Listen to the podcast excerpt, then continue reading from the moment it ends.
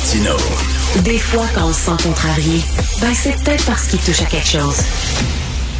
Les infirmières, les infirmiers sont en, train, en train de péter aux frettes. Euh, regardez dans le Devoir, page 2 du Devoir aujourd'hui. Isabelle Tousignan, elle est infirmière. Elle élève seule son enfant de 9 ans. Euh, la semaine dernière, elle a dû faire 22 heures de travail supplémentaire obligatoire. 22 heures plus son corps de travail normal. Elle, elle doit faire garder son enfant euh, les week-ends aux deux semaines. Ça n'a juste pas le maudit bon sens. Puis pendant ce temps-là, on écœure les préposés les infirmières qui veulent manger un bain, qui mangent une toast, puis tout ça. On les suspend. Ça n'a pas de maudit bon sens. Alors, Nathalie Staquet-Doucet, elle est docteur en sciences infirmières. Euh, c'est l'ancienne présidente de l'Association québécoise des infirmiers et euh, des infirmières.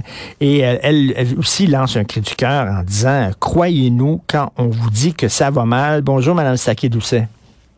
Bonjour quand vous voyez des infirmières suspendues, euh, certaines pendant un mois, et même j'ai lu là, une, une, dame suspendue pendant un mois parce qu'elle avait l'intention de boire un jus. Elle n'a même pas bu. Là. Elle avait l'intention de boire un jus.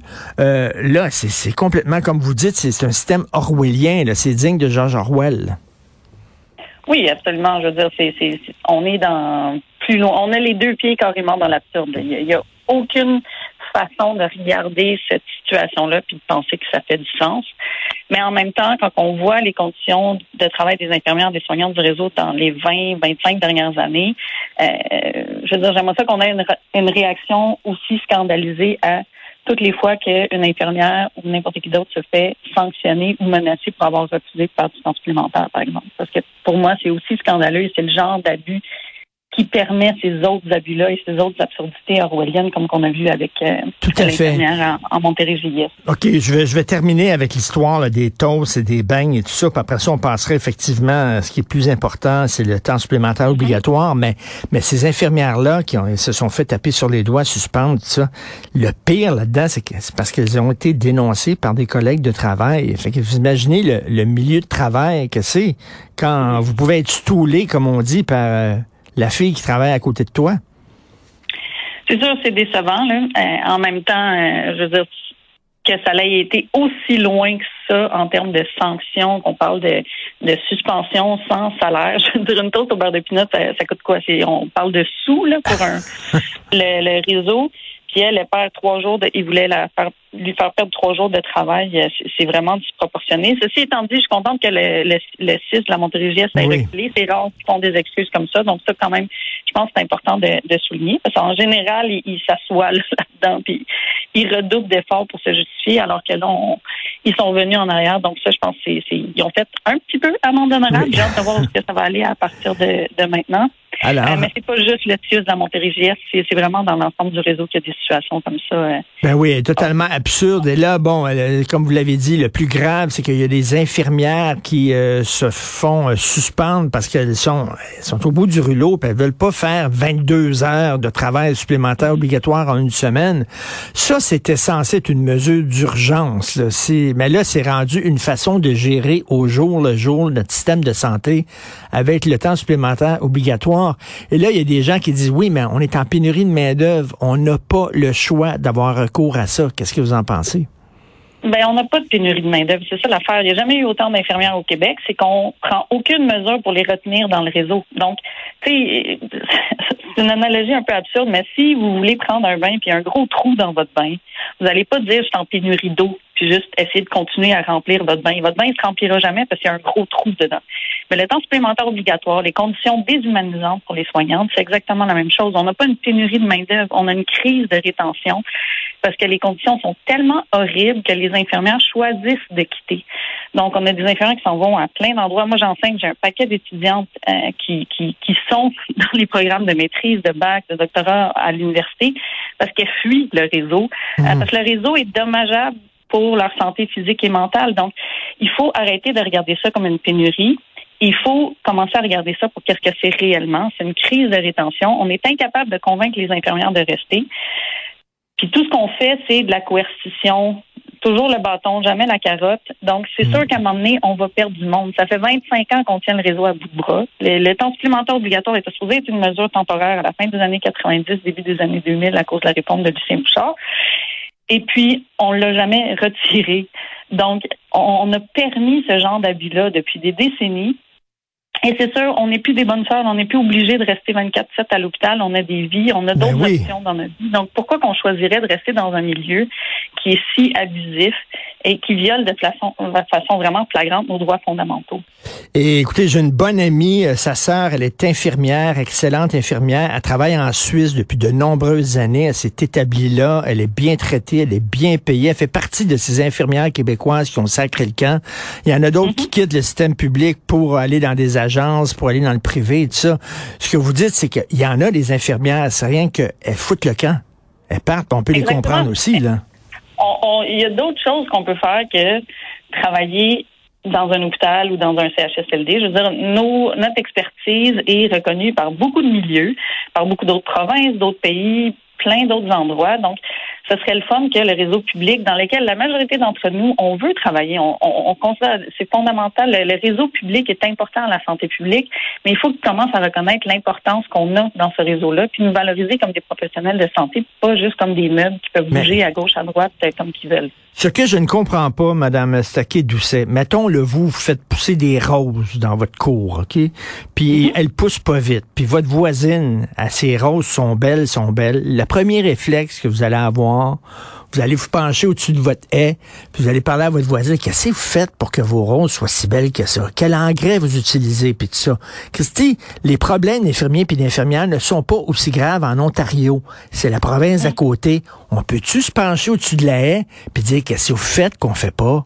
Puis s'inspirer de ce qu'ils encore font. mieux que se pencher par-dessus la haie, c'est d'écouter les infirmières ici. Tu sais, je comprends Mm. votre analogie, elle est très jolie, mais on n'est pas des fleurs, on est des êtres humains et ça fait des années qu'on essaye de dire aux gestionnaires, qu'on essaye de dire au ministère de la Santé exactement ce dont on a besoin pour rester dans le réseau. Il n'y a jamais personne qui nous écoute. On est encore considérés comme des objets et comme si c'était... oh, oh, J'ai souvent parlé à des politiciens, des gestionnaires, toutes sortes de monde. Ils sont pas toutes euh, pas à l'écoute, mais il manque de volonté politique pour nous écouter réellement euh, quand on est très clair dans qu'est-ce qu'on a besoin pour rester dans le réseau. Donc, oui, c'est important de regarder ailleurs. Il y, a, plein de mesures de rétention qui ont largement été prouvées par l'expérience, incluant au Québec.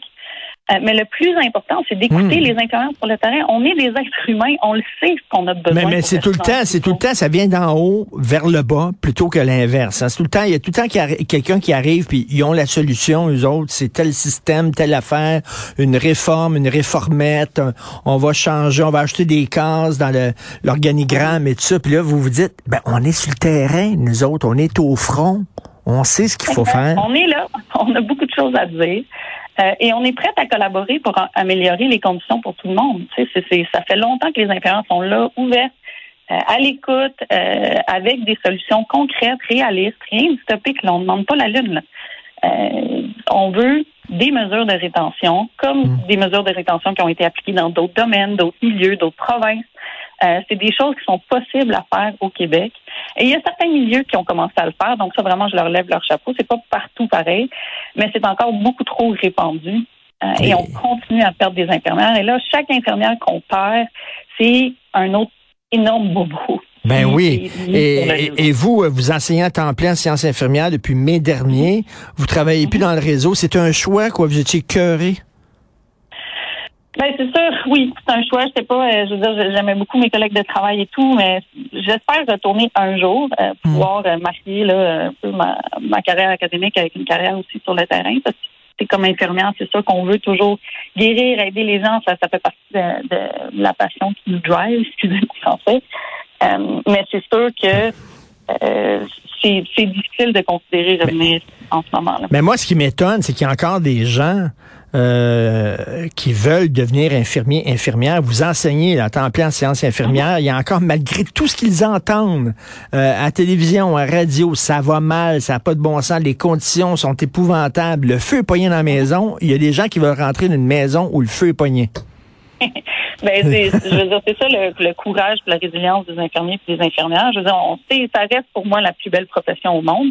Mais c'est aussi que, euh, surtout quand on fait une maîtrise ou un doc, il y a beaucoup d'autres opportunités qui s'ouvrent à nous. c'est pas la profession infirmière, c'est pas quelque chose qui s'exerce uniquement euh, à l'hôpital ou dans un CHSLD ou dans un centre de réadaptation. C'est quelque chose euh, qui, qui offre énormément de possibilités. Il y a plein mm. d'infirmières qui travaillent euh, avec des ONG, par exemple, comme Médecins du Monde ou euh, euh, avec des organismes comme Cactus, des choses comme ça.